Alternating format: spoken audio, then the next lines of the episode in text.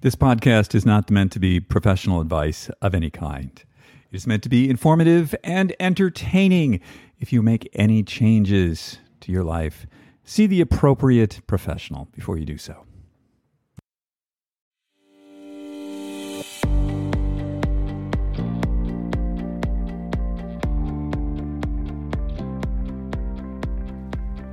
Hello and welcome to Super Age. My name is David Harry Stewart. I'm the founder of Ageist. At Super Age, we help you live better and become the best version of yourself. And who doesn't want a Super Age? Welcome to episode 55 of the Super Age podcast. This will be dropping on October the 13th, 2021. So I read something really interesting today, that a 75-year-old today has the same mortality risk of a 65-year-old just 10 years ago. So in the course of 10 years, the risk of dying has essentially moved up 10 years, which is really extraordinary if we think about that. And I really think it speaks to this idea of, you know, we had a show a few weeks ago with Michael Roizen, and, you know, Dr. Roizen was saying 90 will be the new 40. And you get a little pushback about that, but when you start to look at the statistics here, it's really quite something. And it's, I just want to caveat this. This is not like everybody. There's a huge crisis of obesity in this country, and there's an opioid crisis, and, we have a number of other issues to deal with. But for people that are reasonably good health, they're probably going to be around for a while. So planning for the future takes on like all these different permutations, right? Like, how long are you going to be working? How long are you going to be alive? How long are you going to be spending money? What do you want to be doing during that time? And then how is society as a whole going to adjust to this? Because there's a lot of stuff that's, not really set up for this. At least not yet anyway, so it's going to be really interesting to see how this all pans out. This week on the show, we have my new friend, Stacy London. And Stacy's just a force of nature. She's just brilliant, for one thing.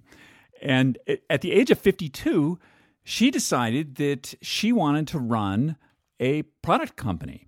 And so she has a new company called State of Menopause that deals with menopause products, because she had a lot of issues when she was in menopause herself. And she thought, hey, I can do something about this. Now, if you don't know who Stacy is, her background is as a fashion editor. She had a lot of success with that in her 20s. And then in her 30s, she had a big-time TV show called What Not to Wear. But then she did this thing, right? At 52, she decided that she was going to run a company, having had no experience with like any of that, which is something I personally really identify with.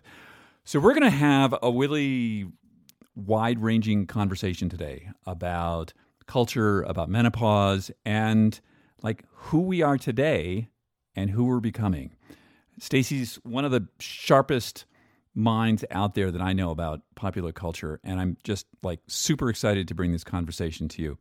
We're going to get with Stacy in just a second after a quick word from our sponsor. This week's show is brought to you by Cary Grant, my favorite skincare company. I love these people. I love their products. We're now moving into the fall, which is the beginning of, guess what, dry skin season. And I live in a place where the air is naturally really dry, and then you put the heat on, and so the humidity goes to like negative. It's just horrible, right? There's just like no humidity. And what does that do to my hands and my lips? It's not good. So what I do is, they have a product called Lip Whip, and I use the neutral version of that, and I put it on my lips in the morning and the night. And guess what? My lips aren't chapped anymore. I use another product called their Essential Hydrating Balm, and I rub that stuff on my hands before I go to bed. And I wake up and my hands they're not dry anymore. They make great products. It's all natural ingredients. As I say, a lot with these guys, they really walk the talk. Female-owned, all-natural ingredients, great products. Check them out. karigran.com. karigran.com. Hey, Stacy, how are you today? I'm great, David. How are you?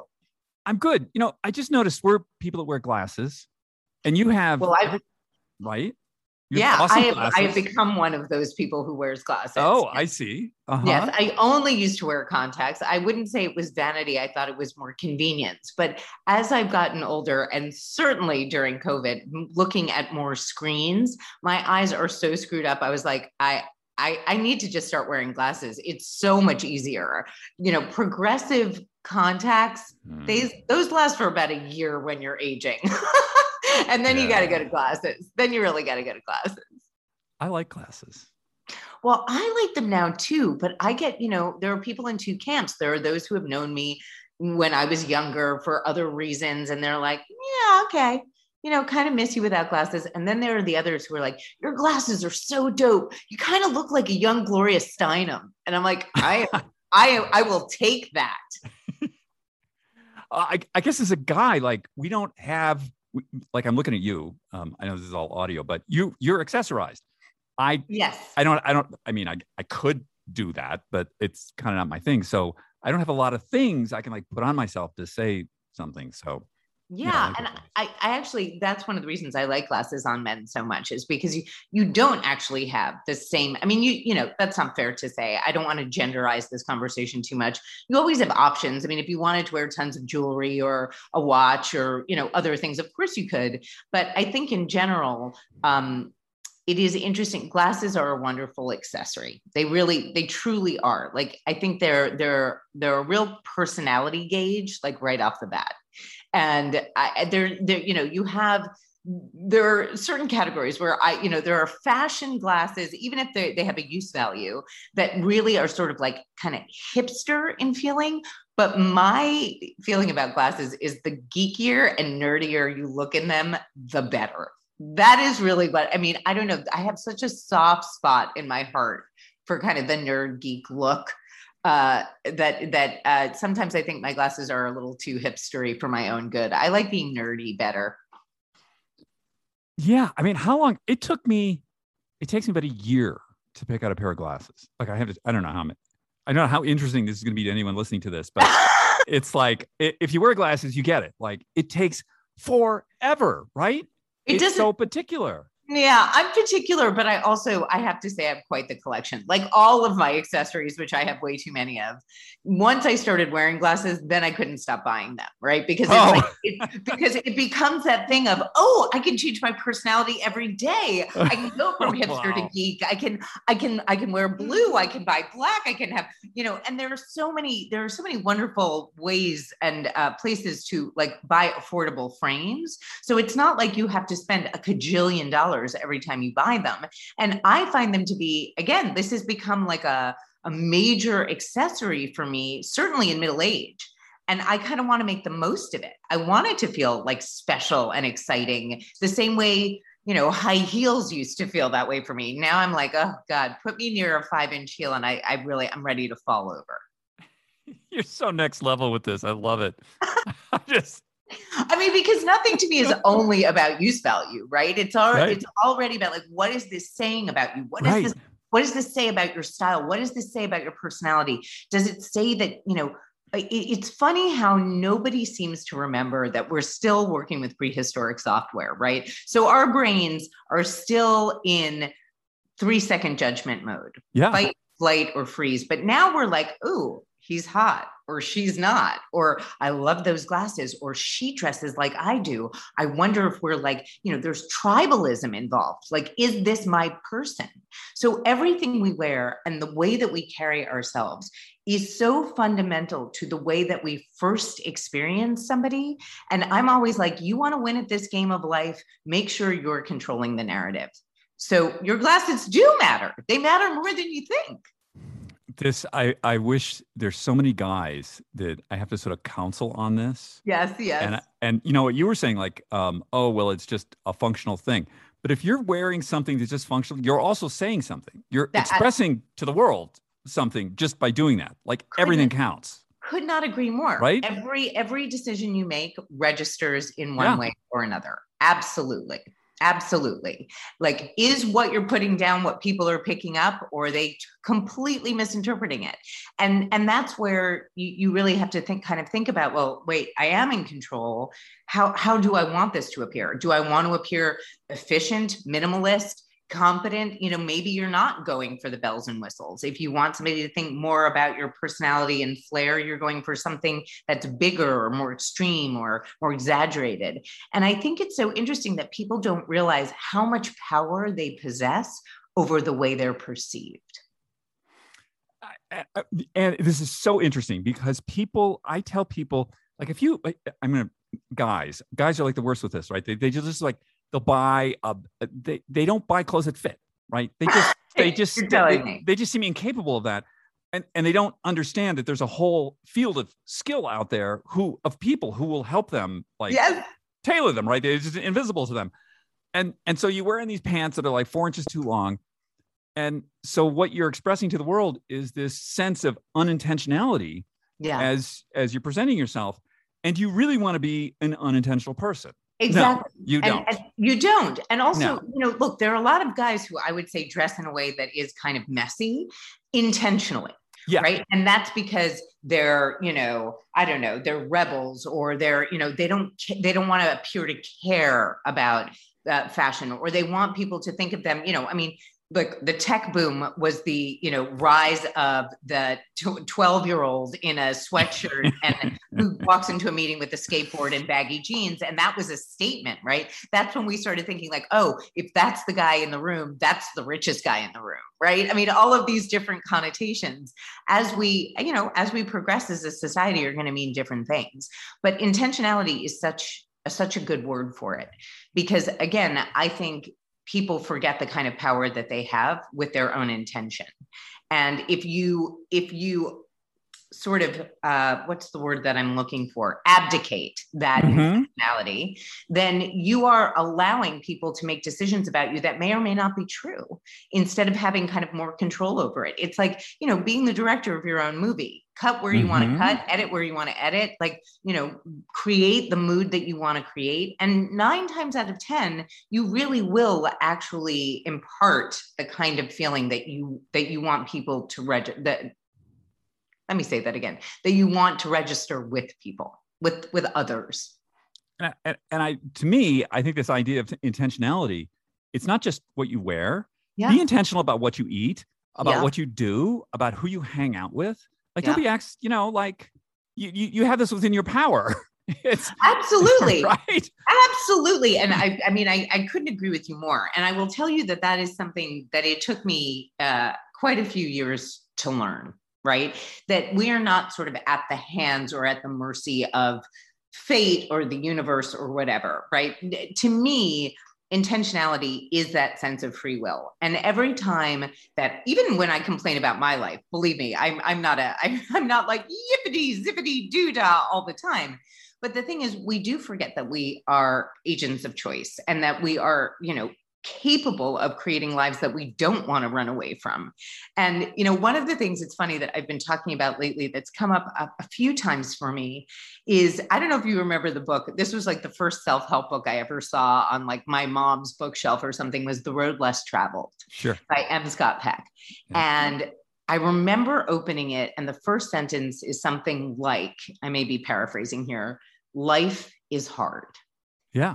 And it really struck me because even as a little kid, I remember thinking, you know, why am I not happy? Or why didn't I get this dress? Or why didn't I, you know, all of the things that went wrong, as if somehow I was like predetermined to deserve happiness at all times.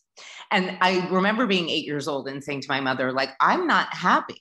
I don't know what am I supposed to do with my life to make me happy? And she was like, you can't worry about happy. You need to think about what you can do to infuse your life with meaning and with purpose. And it really struck me. It really stayed with me. This idea that, first of all, we are not, you know, there's no law that says that, you know, we are meant to be happy. We have to value happiness and we have to choose happiness. But to think that that's our starting point is so kind of ludicrously human in that, you know, we think we deserve things without having to work for them in this really kind of funny way. And that, you know, happiness is a given. It's a prerequisite to being alive, instead of this idea that with intention, you can build a life that makes you happy.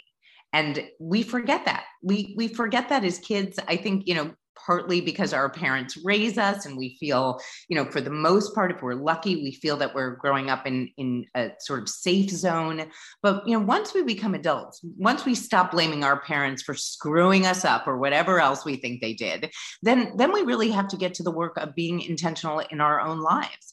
And it's very easy to fall into the self-pity, woe is me trap. Like, this didn't work out for me. That didn't work out for me. Why didn't I get this? Why didn't I get that? Instead of saying, you know, work with what you got and continue to create intention to be where you want to be in your life. I mean, I'm sure it was a meme I read somewhere on social media, but create a life that you don't want to run away from, to me, is such a magical way of thinking about it. That's exactly right. You know, I think people get confused with this idea of what will make me happy. So there's like a lot of navel gazing involved in that. And I think that's a disaster. I think it's much better to say, like, how can I be useful? Yes. And you're going to be happy if you're useful. And I think this is sort of the problem rich people have, right? Like, right? Like, some kid grows up in a rich family and he's all about, like, oh, I'm going to make myself happy. And they get all twisted up because they lose the idea of what's my purpose? What's my meaning? They confuse that with how can I be consume the most pleasure and be most happy? And then, oh boy, do they get untethered. I don't know. Yeah, I mean, I agree with that. I also think, you know, again, we tend to conflate pleasure and happiness, right? Yeah. I think that happiness is pleasurable, but pleasure doesn't really necessarily have anything to do with happy.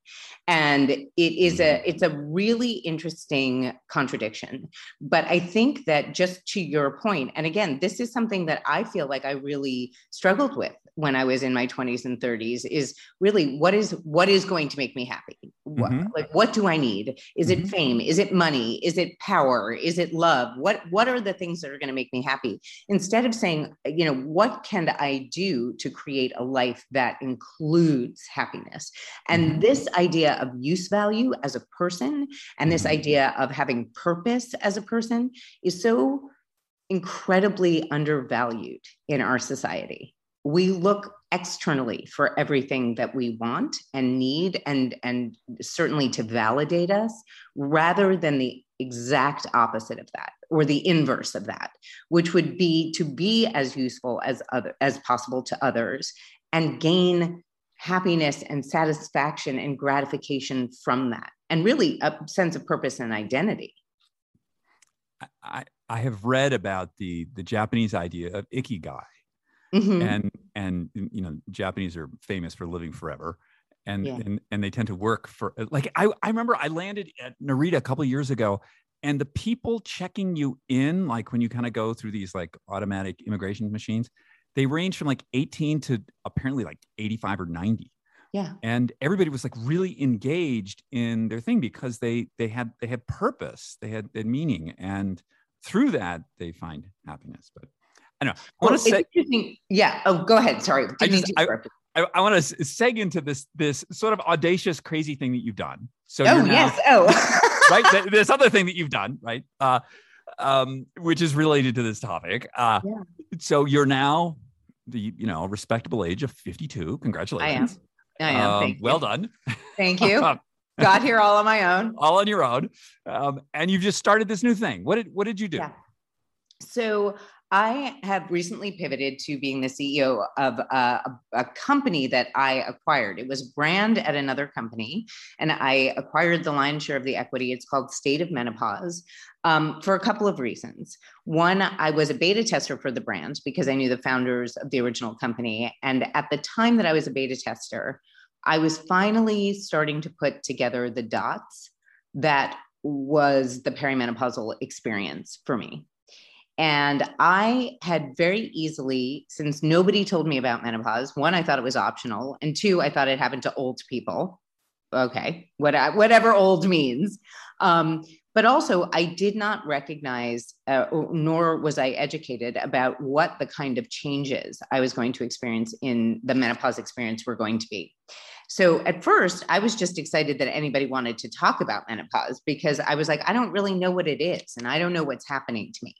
And the two things that I hear all the time is I don't feel like myself and I don't know what to do. And of course I've heard a lot more about this since I started the business, but for me, I want to say that I decided to pivot at this stage of life for a couple of reasons. One, my telephone wasn't ringing. It's not like anybody was like, hey, let's do a television show about menopause and multi-generational mentorship, which was what I was really interested in doing. And two, you know, I had a very difficult perimenopausal experience. I could not go on hormones for a lot of reasons. And I had two seminal events happen while I started to experience perimenopause without recognizing it. So the first one was that I had pretty major spine surgery at the end of 2016. And my father died in November of 2018. And during that time, I think I had every perimenopausal symptom there are 34 common ones. And I think I had all of them, all of which I dismissed as symptoms of either physical trauma from the surgery or emotional trauma from losing my dad. And those two events probably amplified all of those things. But what really astounded me was that I had no way of connecting the dots. And when I look back now, when I think about the fact that if I had been aware or educated about what was happening, I would have had so much more agency around it. So the first thing was that I wanted to start this company out of my own existential crisis. There weren't any products that I felt were really helpful. There isn't enough information that's really helpful, although a lot more is coming. And I see it popping up every day, which makes me so excited. But also because we tend to conflate, especially, you know, for women and half of the population that is going to go through this, we conflate aging and menopause. And the biggest issue about that is that we start to feel, we internalize a sense of shame about being this sort of past our expiration date, which, you know, coincidentally, sociobiology sort of says the same thing that we were just talking about before with being a caveman and making a decision about somebody in front of you. Once a woman is no longer fertile, right? What is her use value sociobiologically, right? But we're so far past that culturally. The idea that we are still stuck thinking that after you stop menstruating, you somehow lose value in society is absolutely ludicrous. So for me, I started to feel that sense of cultural irrelevancy, even though no longer being able to procreate was of no interest to me whatsoever. Even when I could, I didn't want to, right? So it was never about this mark of, oh, I'm no longer able to have children. I guess there was like maybe a little bit of grief over, you know, my body can't do what it once did, but, you know, I also can't do a handstand anymore either. So it really meant very little to me. But what the physical changes felt like, how my body weight started to redistribute in ways that I'd never experienced before. My skin started to look awful. It was dry and I felt uncomfortable all the time. My anxiety went through the roof. I had mood swings. I had insomnia, hot flashes, night sweats, brain fog. All of that happening to you at once really unmoors you from anything that feels solidified in your life.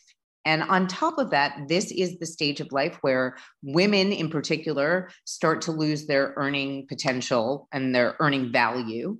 And all of those things, not being called for to do television and not being able to figure out sort of what I wanted out of the next part of my career, aside from all of these physical and truly mental health issues, kind of knocked me off my socks. And there was nobody to turn to. My doctor said, yeah, this is menopause. You'll get through it. My OBGYN said to me, you know, use it or lose it. When I said, I don't want to have sex. I don't feel like having sex. I don't feel sexual anymore. It's not even a question of objectification. I'm just not into it. What's wrong with me? And she was like, well, you've got to use it or lose it. And I was like, this could not be more unhelpful if you tried. And it is a very isolating experience to feel like all of these things are happening at once. And there is nobody to tell you, one, that it's a natural transition. And two, there aren't enough products out there to help ease these issues. So that is the real reason. But the other reason is that I was 52 years old, sort of faced with the idea that maybe I won't do television again. What is it that is the through line, the kernel of truth that runs through everything that I have done in my career? From the time that I majored in philosophy and psychology in college, to the time that I was a magazine editor, to the time that I was a freelance stylist, to the time that I started on What Not to Wear. And all of it has always been about self-esteem, self-acceptance, self-awareness. And if I wasn't going to do that through clothing per se, right? What was going to be an extension of style that allowed me to meet the needs of a community in crisis, or not even in crisis, I was in crisis, but allow me to meet the needs of a community that certainly was looking for answers where there were none. And as I've aged, my interest in style has kind of grown into an interest in wellness, into an interest in health that feels very similar to me than what I did in fashion. In that, you know, I used to tell people, look good and you'll feel better. And now it's feel good and you'll feel better, right? I mean, they're all connected. I will never be over style. I will always have that in my DNA. But here was a place where I saw women and those who identify as women really struggling, not just with the age factor of it, right? Because if you come to this chronologically, it's usually between 40 and 60, somewhere around there. But also just this idea that menopause and aging are not the same thing. And you may experience menopause because of a radical hysterectomy, or because you have cancer. And chemotherapy can push you into medical menopause, or you're gender non-binary, right? This has nothing to do with age. But for the most part, for the majority of the population, we are coming to this because of age. And Scientific American did a study that said that the lowest point of happiness in a woman's life is 45 to 54. Big surprise. Right? Not only is this usually when you're going to start to experience menopause, but it's also when we start to, you know, we're still involved in childcare, or we have empty nest syndrome, we are losing our parents, or we're having to deal with elder care. This is a very difficult moment in our lives. It's not impossible by any stretch, but it is a new transition and iteration that is not discussed enough. And it made sense to me, if you look back in history, that nobody was talking about menopause or very much else after 50, because we died. But now that our lifespans are going to be, you know, at least till 80 or 90, and probably even longer in the future, what are we going to do with this time? And I really, truly have come to see menopause as an opportunity, not just because your body is changing and because you may be dealing with emotional issues that feel difficult. Menopause is hard. I'm never going to sugarcoat that. But it is also an incredible opportunity to actually pause, to actually take this time and say, right, what do I want for my life now? How am I safeguarding my health for the next 40 years? What does this next version of me look like? And what am I becoming? Because the one thing that I hear so much is that people get stuck in who they were, not who they are, and not what they could be, right? We're never looking forward. We're always kind of pining at a certain point in life for youth. But the fact is, we're going to be older so much longer than we're going to be young. We need to change our perspective about where we are on this timeline of life, and what we are doing to create meaning and use value and purpose at this point. And for me, my existential crisis led me to creating a company to meet the needs of others in a way that I felt was really lacking in the world. You said something, Stacy, about you thought that this would never happen to you. Yeah. What? Talk to me about that. Well, it's the same way I didn't really, you know, I looked pretty much the same from 32 to about 48, right? And then I started to notice things going south, literally. I mean, gravity is a bitch, but like I never had a tummy. And all of a sudden I started gaining weight and I had like a, you know, what I call the Menno middle. I never thought that my jowls were going to drop into my neck. You know, I didn't think that my skin texture would change. And all of a sudden you start to look in the mirror and I was like, who the hell are you? And it's not on a theoretical level. Of course I knew that I was going to age, but on a psychological level, I've been told that most people, like, there are jumps when you start to see real changes in the way that you look, right? We see ourselves pretty much every day, but it's something like every 7 years, you actually start to see the toll of age take place. Now, in some ways that makes sense to me. Every cell in your body changes, right? Over time, it dies and is reborn every 7 years. So it doesn't surprise me that every 7 years is when you really see changes. But the difference between 47 and 48, for me, with a little bit, I was talking to my sister who is 35, and she said to me, the difference between going to see her gynecologist at 34 is like, oh, you got plenty of time, get pregnant when you want, to 35, when she was like, are you freezing your eggs? Is a little bit the way I felt when at 47, I was like, I still got it. My bod still looks good. My hair is shiny. My skin looks good. To 48, when I was like, shit just went south. And it wasn't, and again, it's not like I didn't on a theoretical level know that this was going to happen, but it's very different when it becomes visceral. It's very different when you go to put clothes on in the morning and they don't look right on you anymore. You go to put clothes on or you don't feel like they represent you anymore. Like there is this stage at which I realized that the static kind of understanding of myself, of my looks, of my mental and physical capacity was actually never going to stay. It was, I can't hold on to what was. And I really had to start looking at what I've been becoming for the last 6 years, what knowledge I've gained, what acceptance and peace I've had to make with the aging process and this transition, what it feels like, and how not to look in the mirror and yearn for something that no longer is, but how to look in the mirror and be excited for what is now and what's to come. And, you know, as women, I think we're so criticized for aging. And that's why you see a whole generation of people who, you know, are happy to have facelifts and do Botox and use filters on Instagram, and no shade to any of those people. I have done this myself. I mean, I haven't had a facelift, but still, you know, maybe I will in the future. I don't know. But the idea that we are doing that as a way to kind of quote unquote age gracefully, a phrase that I hate, because really that's just saying, oh, yeah, she's done enough work to look really good for her age, which makes me insane, right?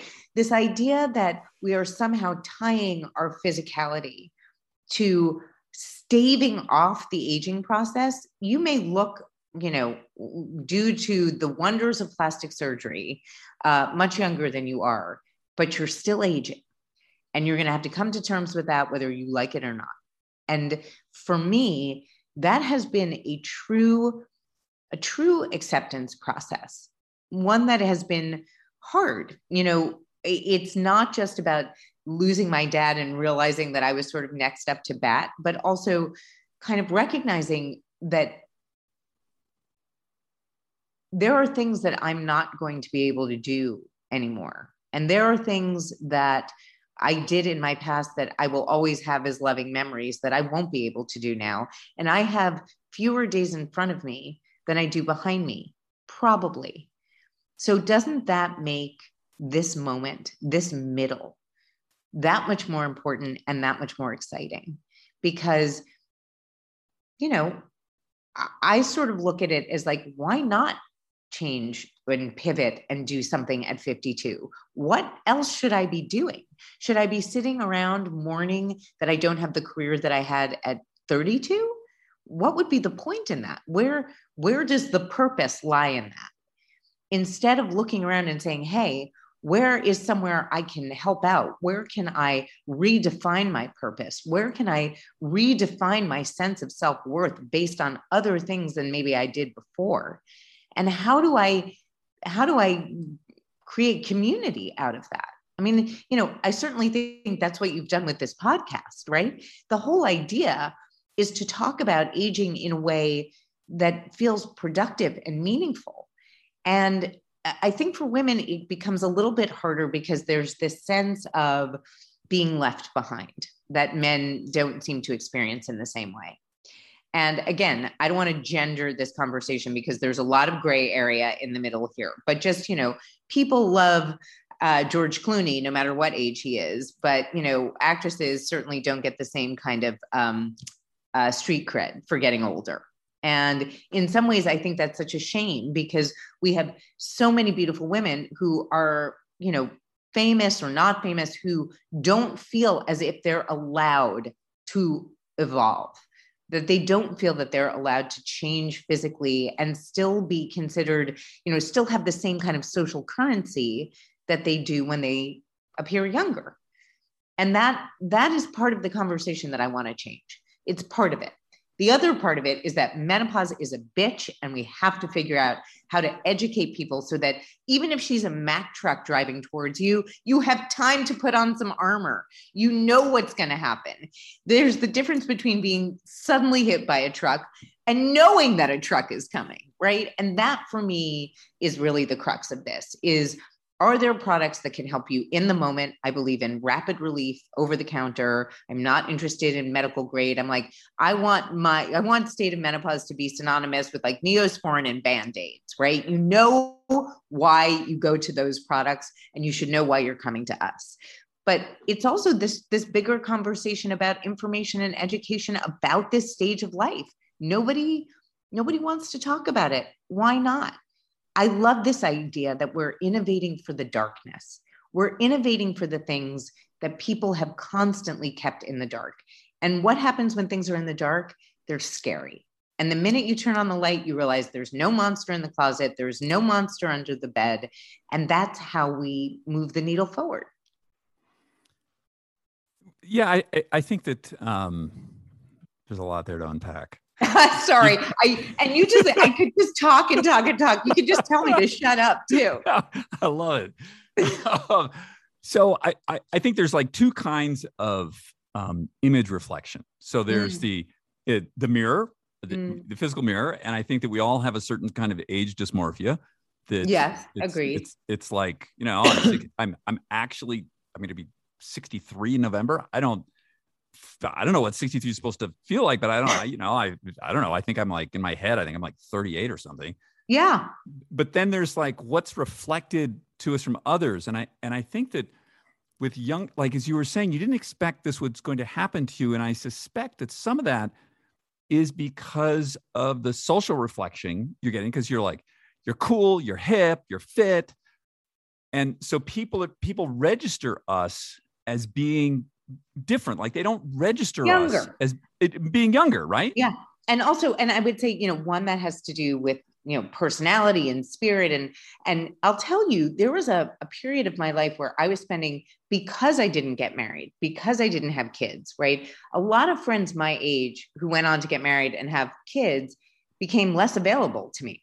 Mm. Right. And if I would go and see them, it was really to spend time with the kids and not really get that kind of one-on-one time that I used to have with those friends. And the really interesting thing is there are a few friends my age who all have taken this route. We were either, you know, very busy with our careers or made the conscious choice not to have children or get married. And I realized that my friends were getting younger and younger and younger, to the point where a lot of them were maybe close to 20 years younger than me. Mm-hmm. And it became a problem. Mm-hmm. It became a problem, not because I don't love them, but I think they're wonderful people, but it became a problem because it was definitely deforming my identity or my sense of my identity to be around people who were just starting to get married, who were just starting to have kids, who were just starting to succeed in their careers. And there was a real sense of both, you know, disconnection and also envy, because being around that kind of youth constantly reminded me that I was no longer there. And I really had to course correct and make sure that I started spending more time with friends who were my age, who could from my, you know, had my vantage point and my perspective. Because the one thing I didn't want to happen with people who were younger than me was for me to be like, oh, you young whippersnappers, you do things so differently. And, you know, counseling them as if I was some wise sage. They're my friends, right? And they also are digitally native and they have so much to teach me. But what I didn't want to do was immerse myself in a world in which, frankly, I don't totally belong. And I didn't want to be a teacher, and I didn't want to be a student, and I didn't want to be envious of people who had their, you know, 20 years in front of them that I'd already lived. I wanted a balance to be around people my own age. And the really interesting thing is that I think my younger friends never realized what kind of crisis that was creating in me because they didn't see me as any particular age. They're much less aware of it than I was. And so, you know, I agree with you. I think there is this sense that one, we never grow up on the inside. Like I'm somewhere in my early 20s, possibly. And sorry, something just happened on my computer. Okay, there we go. Maybe, you know, you said 38. I feel like 38 was like one of my best years.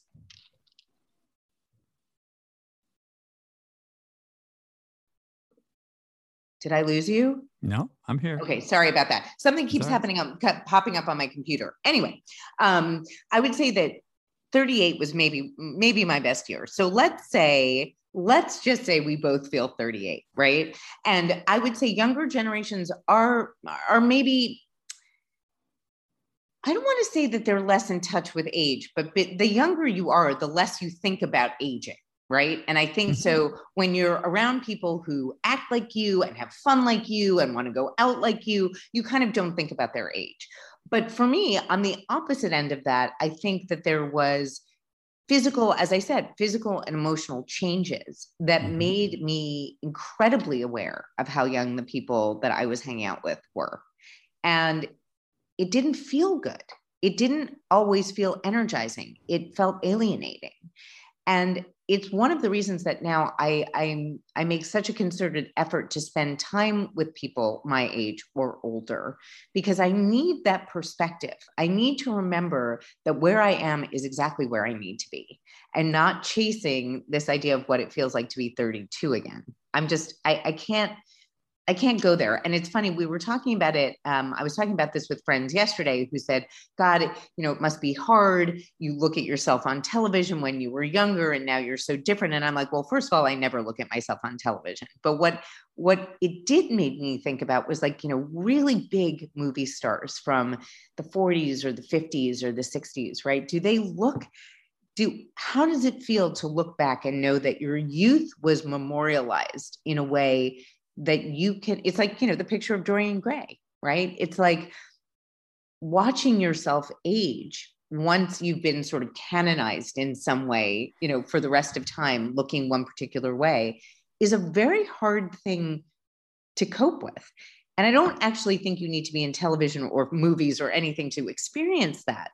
But even that idea of, oh, you know, my best age was this, or, you know, it was the time in my life I was most in love, or I was most successful, or I was, you know, whatever it is, we hold on to that as this kind of litmus test by which we measure the rest of our life, instead of actually being able to value whatever stage of life you're at, and also be able to appreciate what was and to be excited for what's coming. I just think at this stage, it's almost like we fall into a funny ditch. That's how I felt. And I have been pulling myself out of that ditch every day that I've been working on this company, because just to come full circle, I feel like I have purpose. I feel like I'm not doing this for me. The company may, you know, have started by resting on my shoulders, but that's not what the company is for. The company is for a whole community of people who haven't had resources that they need. And we've been, you know, the fact is it's 2021. How can we just be talking about this? You know, I think there are huge gender differences in aging, as you said.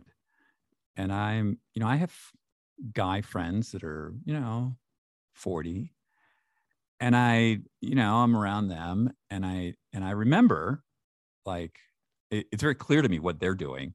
Yeah. They don't see what they're doing, but I see what they're doing. And I think, oh yeah, I know where this is going to end. Yeah. Because I, you know, at 40, I was not a particularly sophisticated human. I think I've gotten a lot better, but you know, and you just sort of smile and say, like, okay, yeah, why don't you try that? I mean, see how that works out.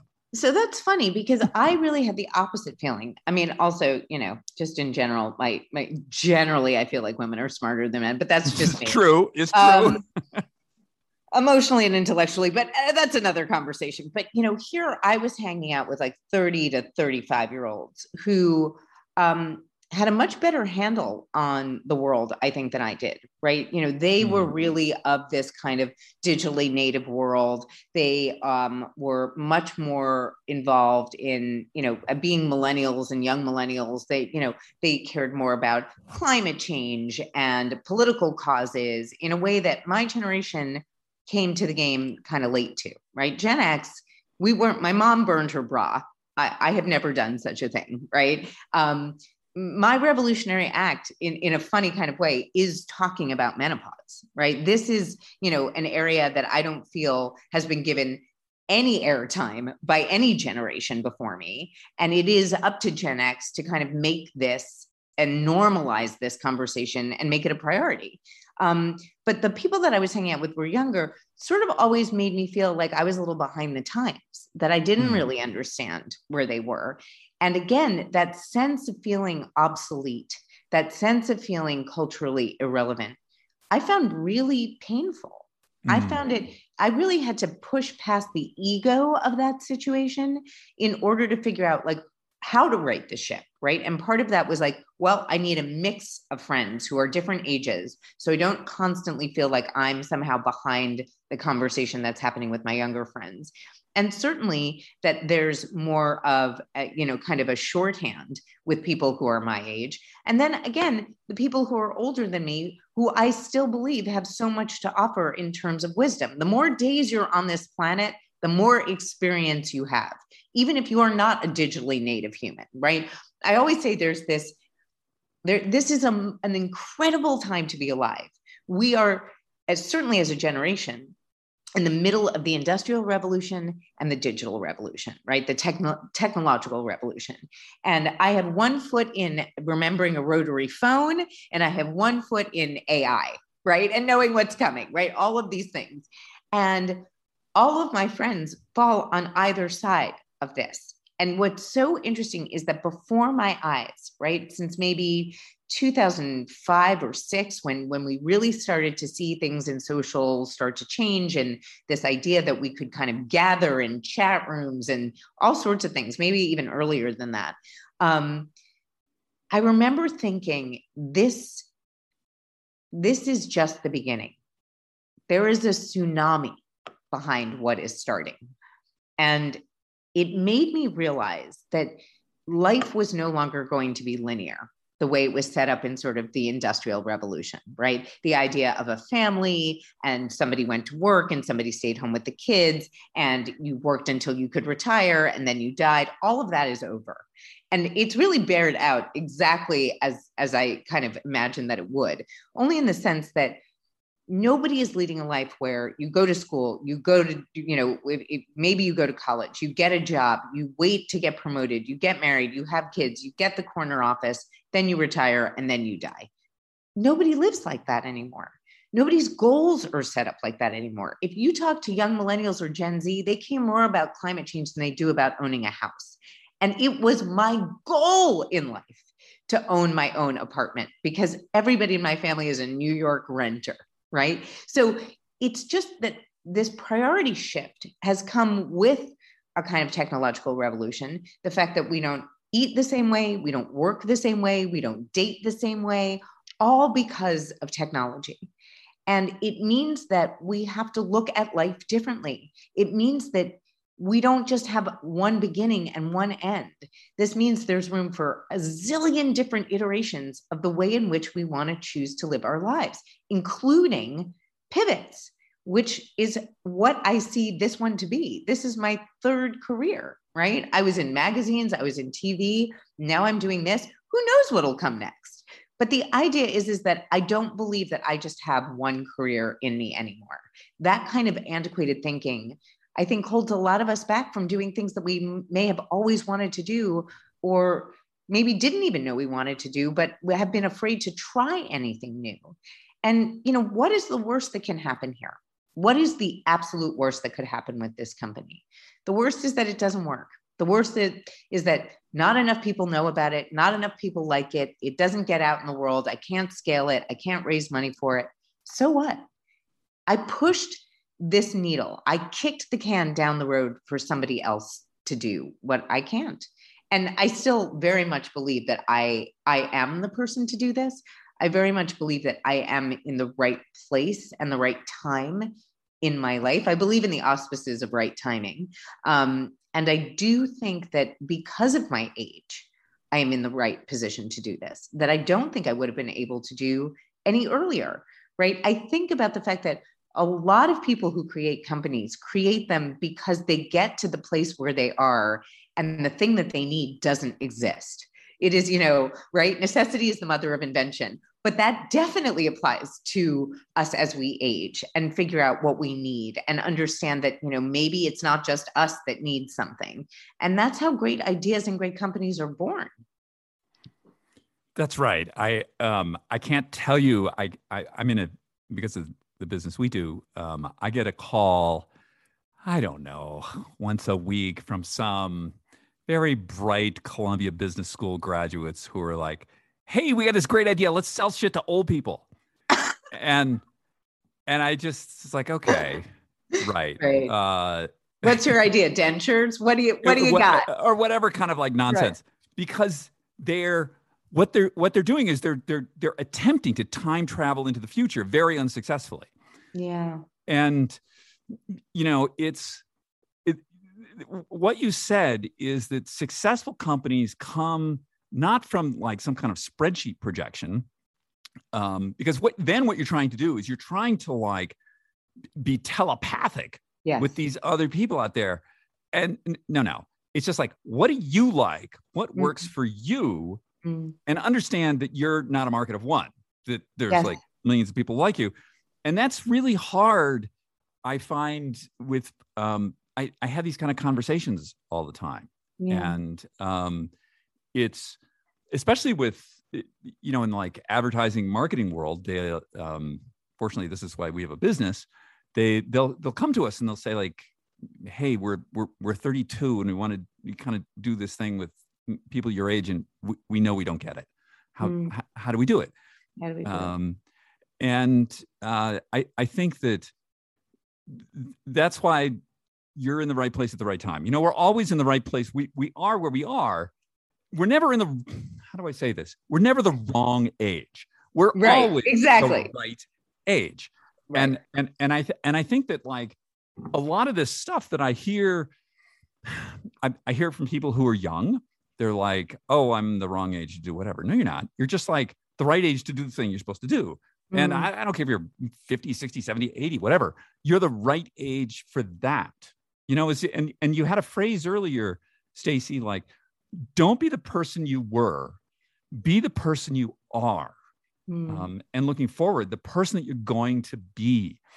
And you know, I think this idea, I think a lot about people's fears.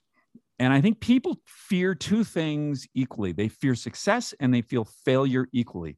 And they get stuck in the mediocrity of the center of. Well, it's interesting that you say that.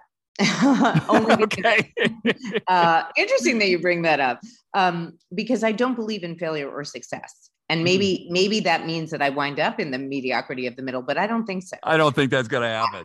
Yeah. I think that the reason that I don't believe in those words is their value judgments on experience. Oh, yeah. They are value judgments on experience, and it really limits our ability to learn from experience, to experience experience, if we are already setting up an expectation of what needs to happen. And success is an expectation and failure is an expectation. Right. Fear of either is also expectation that will lead you down the wrong path, right? It's like that awful saying, you know, hope for the, what is it? Prepare for the worst and hope for the best. I'm like, what the fuck? You know, I'm sorry. I'm like, don't prepare. Do, just do. Right. Take a step and the path appears. Now, that doesn't mean that path is a straight road, that you may switch and turn and pivot and whatever, but you got to move. You got to be a little bit like a shark. And this idea that you get stuck in the, you know, trappings of what success needs to look like or what failure is going to be is almost sapping the energy that you could be funneling into whatever your idea is. Mm. And so, you know, it's what I was saying before. I don't know what's going to happen with my company. I know I'm going to do everything I can to make the company, let's say, profitable, well-known, and useful. But I don't even think about it in terms of success or failure, just maybe because, as you said, I came to this at the time that I knew that I needed it. And strangely, on What Not to Wear, you know, we were only making over one person during a show. But that one person was an individual out of which universals could be made true. So even if you weren't, let's say, I'm using me as an example, right? 5'6" or 5'7", I don't know how tall I am anymore, but you know, and you know, whatever size I am, if you couldn't say, oh, I have that body like Stacy, you could say, well, I don't have that body. And I'm going to dress based on the rules that they're giving her are not my rules, right? They're out of the individual came the universal. Mm. And I believe that so strongly for creating a business or creating a community, you are never alone. It is why 12-step programs work. It is why chat rooms and Facebook communities work. It is because we are not alone in our own humanity. We just aren't. And so once you recognize the pain points that you may be experiencing, you can go out and find like-minded people. And that is the upside of social media and technology. It is a hell of a lot easier to find them if you are living, you know, somewhere in the middle of the country and feel all alone, to find your tribe, to find, you know, again, back to that idea of tribalism. It is shorthand. It is the way in which we talk to each other and the other person knows exactly what we mean. So you touched on a couple of things there. So there's TV. Yeah. And you know, TV is, you know, what it is. It's one-way communication on a mass scale. Yeah. And now we have, and social media is this completely different animal. And you mentioned earlier in the conversation how you thought that perhaps people that are younger are formed, they have different priorities, better priorities, I would say, than what we had back then. And that may be informed by their social. Do you feel that's social media thing? I do. Well, I think social media has something to do with it. I mean, again, I think every younger generation learns from the generation before what it doesn't want to be, right? Mm. And in terms of social media, I think that the upside really has been, even if you're, you know, alone together, as I think it was Shelley Turkle's book is called Alone Together, that, you know, the dark side of social media is that, you know, all of our necks are going to be, you know, bent over completely looking at devices. And the fact is that you're not in the same room with somebody. Right. And you are, you know, but the thing about it is that you are connecting with people in a way that was not possible before. You are finding people when you feel like you're alone in the world, which I think is incredibly important. And I do think that social causes can spread like wildfire, you know, on social media, where that was very hard to do before, even with television campaigns. I mean, you know, even with like the ad council doing things for causes and things like that, it was it's never been as effective as what we've seen on social. But it's interesting. I I gave a keynote speech years ago, okay, at for Cosmopolitan magazine, and the funny thing about it was that it was all kids, mostly women who had just gotten out of college, right? And I think they thought that I was going to give a speech about like the best vegan leather leggings and what's my favorite liquid liner and how to dress for the job you want. And instead, I took the opportunity to talk about three things that really applied to social media, right?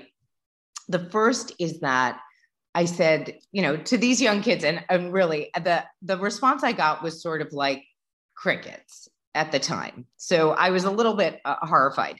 But what I was talking about was this idea of identity, right? And that social media is not your identity.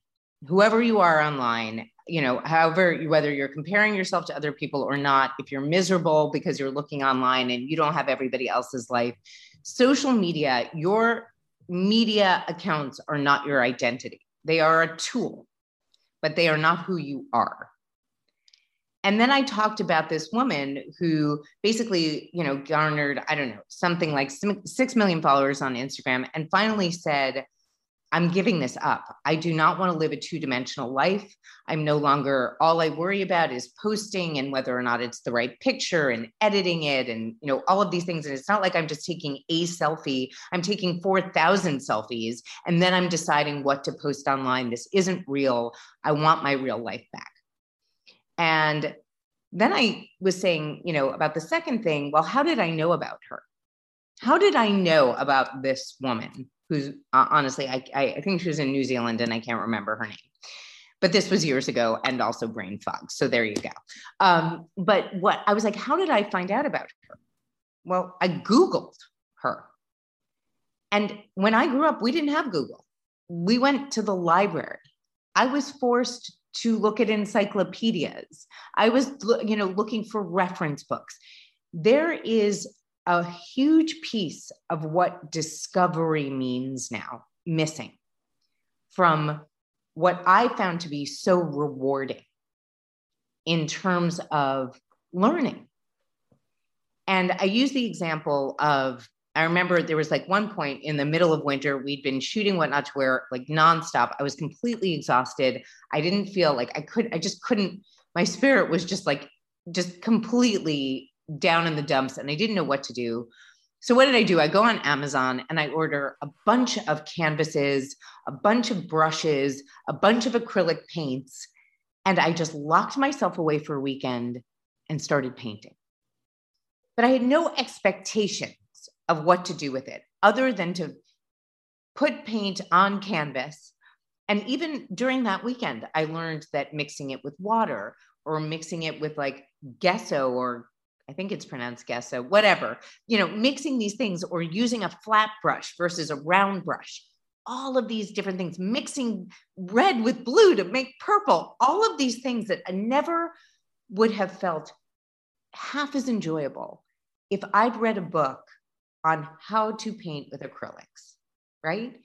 Then I would have had an expectation of everything that I was supposed to get right. So this process of discovery is a very important one.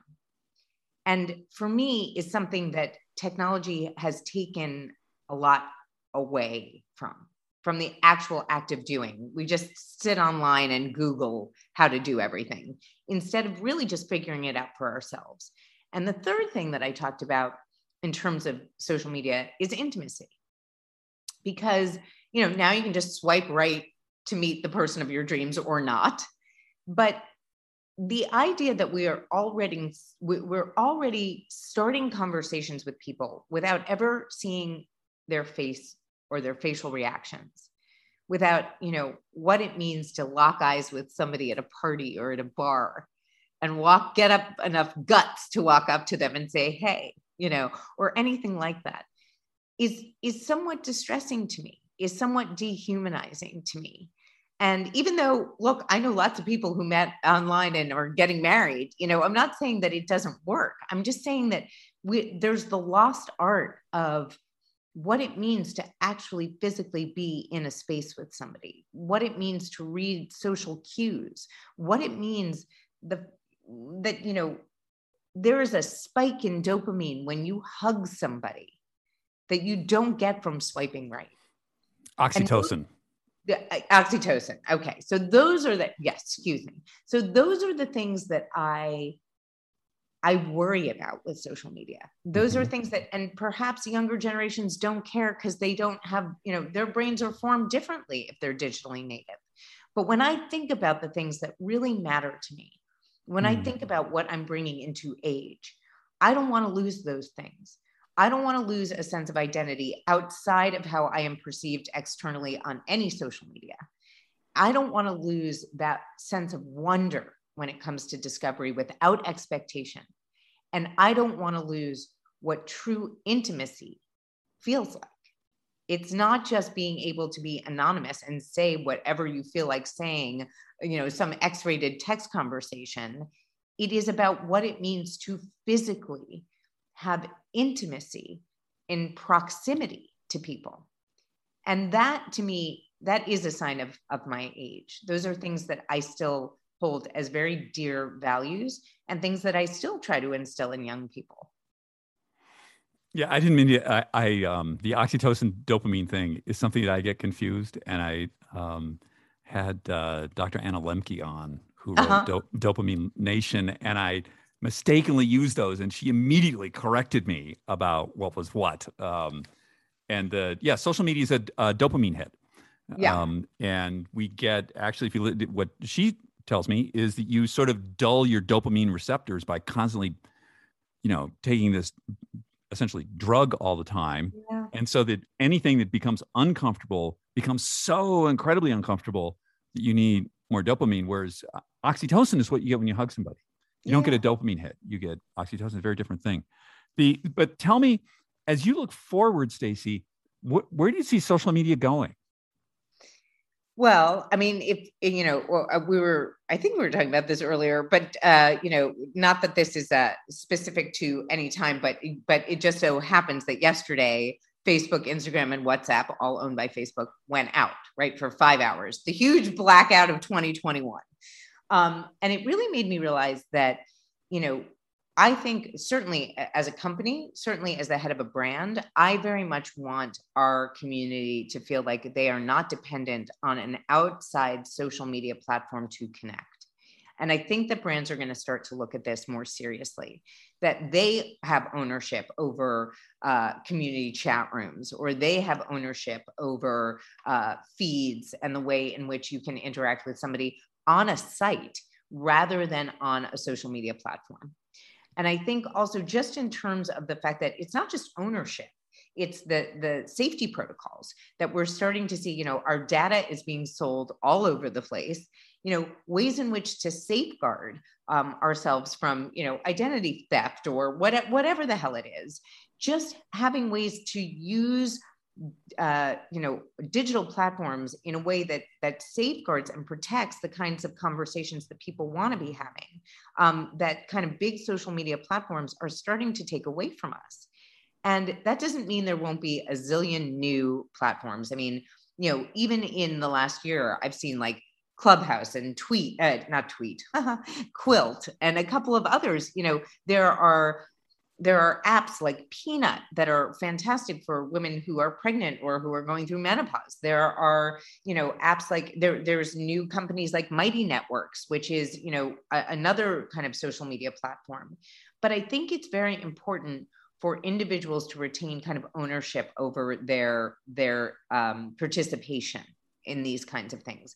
And the more we see social media take over, the more we see social media kind of create one, you know, obviously that report that just came out about Instagram having a really negative effect on the way young women see themselves, that they are constantly comparing themselves to people whose lives they don't have, and that it is having a difficult, you know, they are having a difficult time with that emotionally and psychologically.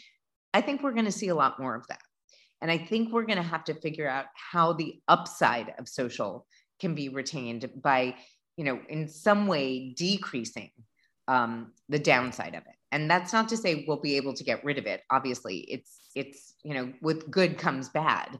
But I think that there is going to have to be sort of some way to kind of, you know, rethink our perspective about what social media can give us and what it's taking away.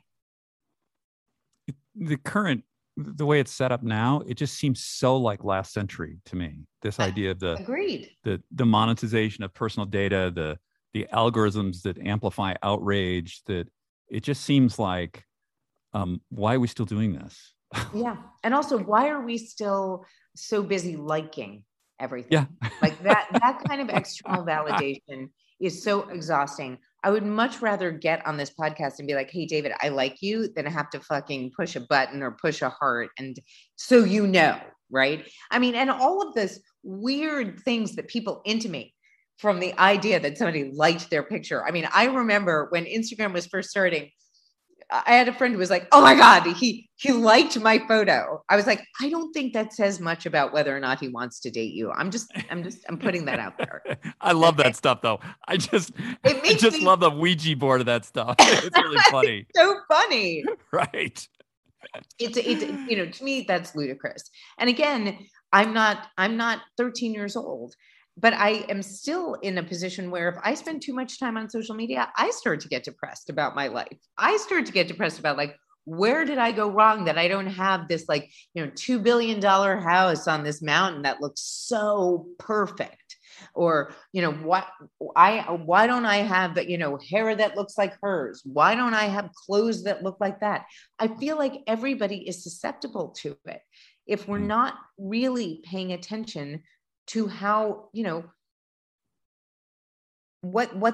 how harmful the effects of this can be. And the idea that this is a highlight reel of life, this is not life. Again, full circle, going back to M. Scott Peck, life is hard. And it doesn't look like an Instagram social media reel. And we are starting to blur those lines in a way that I think is quite dangerous for people. Yeah, I have, I could really go off on, I won't. Like Facebook and Zuck are like my nuclear button. And I don't even know what Zuck is. Zuckerberg. Oh, Zuckerberg. Okay, yes. Big Mark. Yeah. Right. First of all, I thought you were like, Zuck, it's a new audio-only platform. And I'm like, that's probably what's going to wind up happening. That's really brilliant. Oh, I love that. Yeah, let's just call it that. And look, you know, I mean, they are nuclear buttons, right? For all the good that they do in bringing people together, there is all the bad. And I'm not sure that we can escape that entirely, you know, by trying to optimize the good and sort of decrease the bad. Who knows whether that's even possible? But, you know, while we are still a generation of people who are not digitally native, you know, and in a lot of ways, I mean, look, I didn't even know how to use G Suite when I started this company. That tells you a lot about me. Okay. Yeah. I was like, oh, you want me to make you an email? I have no idea how to do that. But here we are, you know, whatever it is, 8 months later, and I'm doing it. And if I never believed in neuroplasticity, let me tell you something I do now, because at 52 years old, I have taught myself so much about business, so much about e-commerce, so much about technology that I never had any interest in because it wasn't what I was doing. But the thing is, when you have a passion for something, when you know that you are in the right place, and I will tell you, the last time I felt this way was when I started What Not to Wear. It was the last time that I could, and I was 32.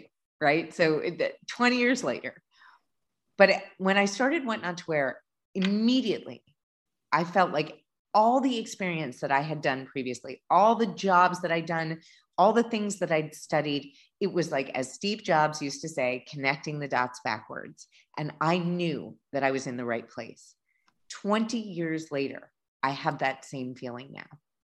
I have that same feeling that everything that I have done, every hardship, every heartbreak, everything I've done professionally, that I've accomplished, all of my achievements, everything has brought me to this moment. And I want to be a symbol of somebody who said, yeah, at 52, okay, I'm going to do something different, and mean it and do it. And again, success and failure, I can't think about that. I have to think about whether or not like this really makes me feel like I have a purpose in my life. I have a meaning in my life. I have something to look forward to every day, that I want to get out of bed and I want to make a difference. And I will tell you, there is an incredible doctor. You may have interviewed him or know him, Dr. Atul Gawande, who wrote the book Being Mortal, mm-hmm. and which was an amazing book for me. I read it when my dad was sick, and it literally changed the way that I spoke to my father. Mm. He taught me so much about what it means not to die, but to live well, mm-hmm. as you are, sort of in declining health. But the most important thing was the study that he talks about in his book in a nursing home where they gave everyone a parakeet. They brought in like 8 cats and 6 dogs, and everybody in the nursing home was responsible for their care. And there was a 50% decrease in meds in that entire community, whether it was anti-anxiety or anti-depression, because meaning and purpose drive our desire to be alive. They just do. And it doesn't matter how small or how big or how relevant or whatever it means in the scheme of things that purpose is, it just matters to you. It just has to matter for you. It just, a little bit of science on that is that I interviewed Dr. Ken Vu a few weeks ago. Uh-huh. He has this bioenergetic model of like how to live better. And, it's a lot of the first 6, there's 7 steps. And the first 6 are like, eat the right stuff, sleep, exercise, this sort of stuff. Blah, blah. The usual, right? Just like don't do dumb stuff. And then the last one is have a sense of purpose. And I was like, wait a minute, Ken, help me to understand, how does purpose intersect with epigenetic change? And he was like, oh no, it's real. Like they've done these studies and you'll love this. So I said, well, okay, so there's studies like, where does this come from? And he said, well, think about it. As we came from single cell organisms to multi-cell organisms, we had to cooperate. And in a body, a non-cooperating cell is called cancer. It doesn't work out. Like we are like wired to the most primitive DNA to cooperate with others and to have purpose and to help each other out. And that's, and he went on to talk about the science of how your epigenome signals your DNA differently when you have purpose. I mean, it blew my mind. That totally blows my mind. But right? I also have to say, the other thing that I did when my dad was very sick was that I started reading quantum mechanics and astrophysics, books about those two subjects. One, because I loved this idea that on some level, the universe is always expanding and we are made of this material and we are all connected, right? And to me, what was so interesting about this in the largest way in astrophysics and in the smallest way in quantum mechanics, everything is part of everything else, the sense of cooperation. It's also so strange to me that it's sort of the basis of religion. In this idea that turn the other cheek, if you hurt someone else, you're hurting yourself. All of these notions, don't sleep with your neighbor's wife. I mean, these are all expressions of the exact kind of cooperation that we see in the universe, that we see in physics, that we see in epigenetics. I mean, this to me is absolutely all part of the same thing. This is all part of what, I mean, truly, if I'm being a little bit woo for a second, if you'll excuse me, but I think that humans are how the universe expresses itself. We are, part of the universe being able to experience fear, loss, sadness, joy, triumph, all of these things. We're just an expression of all of that. And I find that incredibly reassuring. I find that to make purpose even more wonderful, because it is an expression of what the universe wants to feel. Give me your non-negotiables.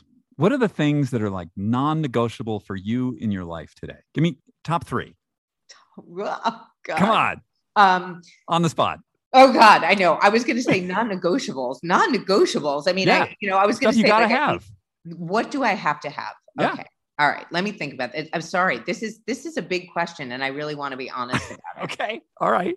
Non-negotiables are that I need at least one gluten-free vegan sweet a week. And that could be a cookie or a brownie, but it's got to be so. That's a non-negotiable for me. Okay. Right on. Non-negotiable for me is that I have to say no. I have to, as much as I say yes, I have to say no. And there are a lot of people talking about how it's so important to say no, but I've never truly understood that. I think I used to be much more of a people pleaser than I am now, but also just that idea of even when I'm trying to be kind, I'm not being kind if I say yes and I don't have the bandwidth to do something. Then I'm either going to disappoint you or I'm going to be shitty at it. So saying no is an absolute non-negotiable for me. And I would say the third non-negotiable for me are snoogles with my dog and my girlfriend. If I don't get snoogled, I'm not a happy bunny. So I'll tell you mine. Somebody asked me this question the other day. I was going to say everything else is up for grabs. So you tell me. So I need sleep. I don't care what I need to sleep. I need to go to the gym, and I need to have time with my wife, with my family. Yeah. Like, I mean, I would say I don't sleep because I constantly have insomnia, although I do.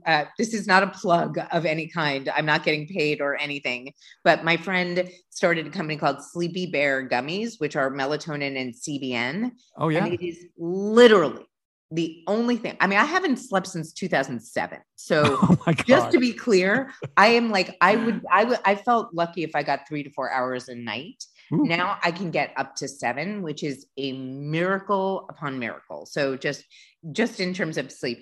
And then I would do anything not to go to the gym, but I am trying now in menopause to realize the importance of it for longevity, for strength, for mobility, for balance, things that are going to stop me from falling, things that I won't have to have more spine surgery. So for me, I always equated dieting and exercise with losing weight and vanity, right? I'm never good enough. I'm never good enough. Instead of it being about the discovery and the process, enjoying process.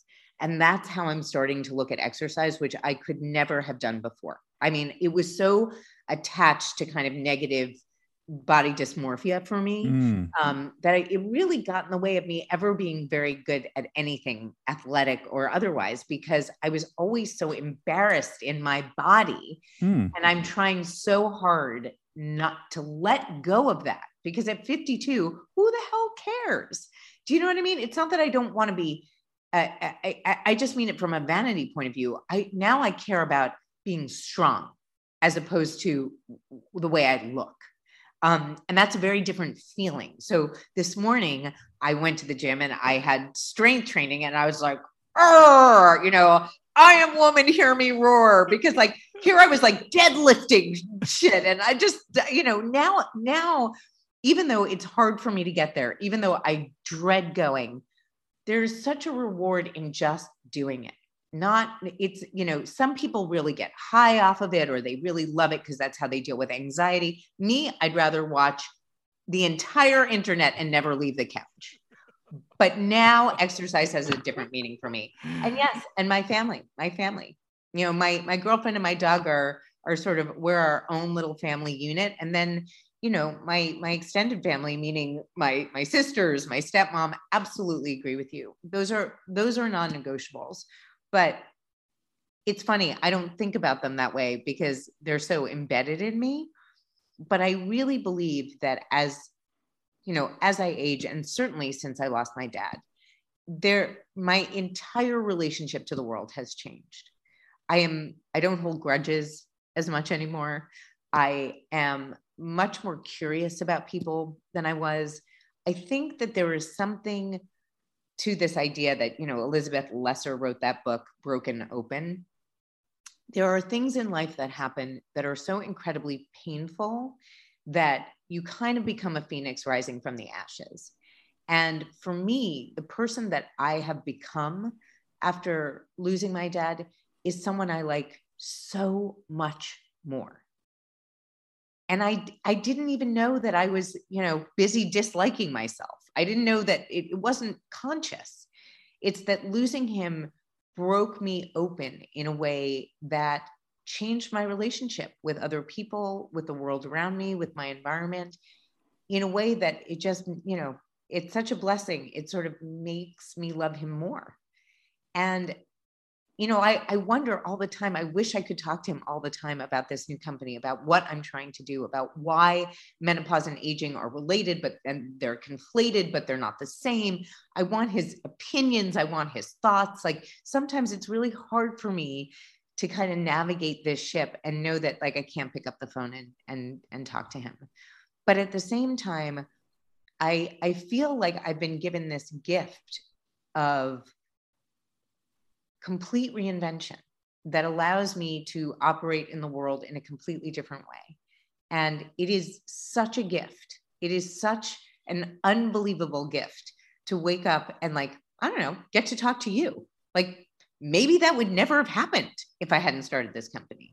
Maybe I wouldn't be able to be as empathetic or transparent about my own problems and fears if I hadn't started living into them. There's just so much to do at, as you said, any age. And it really is just a decision to do it. And please, I'm begging you, let go of expectation. Expectation is the death of possibility. Go and do and see what happens. I love that. You're awesome, Stacy. You're awesome too. We're going to hang out. I can't wait. Whenever you come to New York, I can't wait to host you. We're going to do, I mentioned in an earlier conversation that, I have a spin bike. And what I do is it's party time on my, it's me and Sly and the Family Stone on the bike because I like to dance. And that's how I get high in the morning. Me and Sly on the bike. Oh. Well, you know, I really like pop music. I'm a big Harry Styles fan. Maybe not as big as my girlfriend, but I am a big Harry Styles fan. And I like Justin Bieber and I like Troye Sivan. And I know I'm like a 13-year-old girl when it comes to music. I love, you know, Dua Lipa, like anybody who's in the top 40, I'm kind of obsessed with. And so whenever we go to the gym, I try and make my trainer put on pop music and he wants to kill me. But I will tell you, certainly it really gets me going in the morning. Also, I do a big Eminem fan. So there's that. I photographed him once. Did you really? What was it like? Tell me everything. It was a big story for the New York Times Magazine. And Marshall was in a bit of a bad phase then. Oh, no. And I'll tell you about it sometime. It was probably, I back when I did that sort of thing, I was I did Mike Tyson. I did a lot of like really sort of, they never gave me, I said, what did you? Give me like a movie star, somebody easy. No, they'd always give me like the sociopaths. Right. And they'd be like, oh, you're really good with these people. It's like, okay, geez, like give me an easy one once in a while. But that was, I'll tell you the story when we meet. One of the weirdest experiences of my life. I cannot totally wait to hear. But you know, he came out with this single with Jack Harlow and there's oh God, I can't remember the other rapper who's on it, called Killer. Mm-hmm. And I mean, when I'm in a bad mood, my girlfriend will just turn it on because I start I just get into it right away. I start dancing in my seat. I start rapping. And it is pretty funny to watch me try and rap. But I want to see that. Yeah, it doesn't stop me from trying. But even my girlfriend is like, oh, maybe you want to just give this a rest. But but, you know, the thing is, like, it's like that whole idea of like just finding what moves you, whether it's the bike or the weights or the music or anything. I just I feel like I've learned so much that happiness and joy is not it's not owed to us. And the idea that we have to go out and make it makes it harder and that much more rewarding. So wherever I find moments of joy, I fucking take them. I collect them. And you know, that's the easiest way to get through life. Only you can do that. Yeah. Right. Oh, I'm going to let you go. I feel like, you're my new BFF. And, well, I feel that way too. And I hope that you and your wife will come visit. We would love, you know, Kat and I would love to host you. And, this was awesome. It was really awesome. I can't tell you how much I appreciate the idea of this podcast and you doing it and not just, you know, not just an idea in your head. And I just feel like it's so meaningful in so many ways, having nothing to do with menopause. And yet there's so much about being able to talk about what's possible now, as opposed to, you know, things that I could never have done or thought of or been afraid to leap into at 32, at 35, even at 40. And so this idea that there's like a sense of courage and bravery that comes along with age and wisdom. It really took me a long time to instill that in myself. I hope it doesn't take the people who come behind us as long. I hope it's something that we can certainly teach our youth. We'll see. I hope so. I know. I mean, you know, we're better off than our parents, and you know. Yeah. Agreed. That's why menopause will not be a taboo topic 20 years from now. You got it. I'm going to let you go. Okay. You're awesome. All right. Talk soon. Thank you so much. Take care. Bye. Bye-bye. Thank you for joining us on the Super Age Show. It is great to have you with us. You know, the backstory with Stacy was I'd been connected through a mutual friend, and we spoke on the phone maybe 2 or 3 weeks ago, just as sort of an intro conversation. And we scheduled, I don't know, 5 or 10 minutes. We ended up speaking for an hour. I think she is brilliant. And anybody who's out there who does things like create television shows, give this woman a talk show. She is just awesome. We need her back on the air. Hey, if you liked the show this week, please leave us a comment. Please leave us a rating. And please tell your friends about this awesome show with Stacy London. I just think it's brilliant what she's doing. Next week on the show, we're going to try and understand ketones and what is all this keto diet? What is ketosis? How does this happen? How do we do it? How do we register it? I just think there's so much confusion, like out there, you know, things you read and in the grocery store. So we've got an expert coming on next week to help us unpack that. Hope you join us for that show. Have a wonderful week. It is just so great to have you all with us and have your support. Take care. Bye now.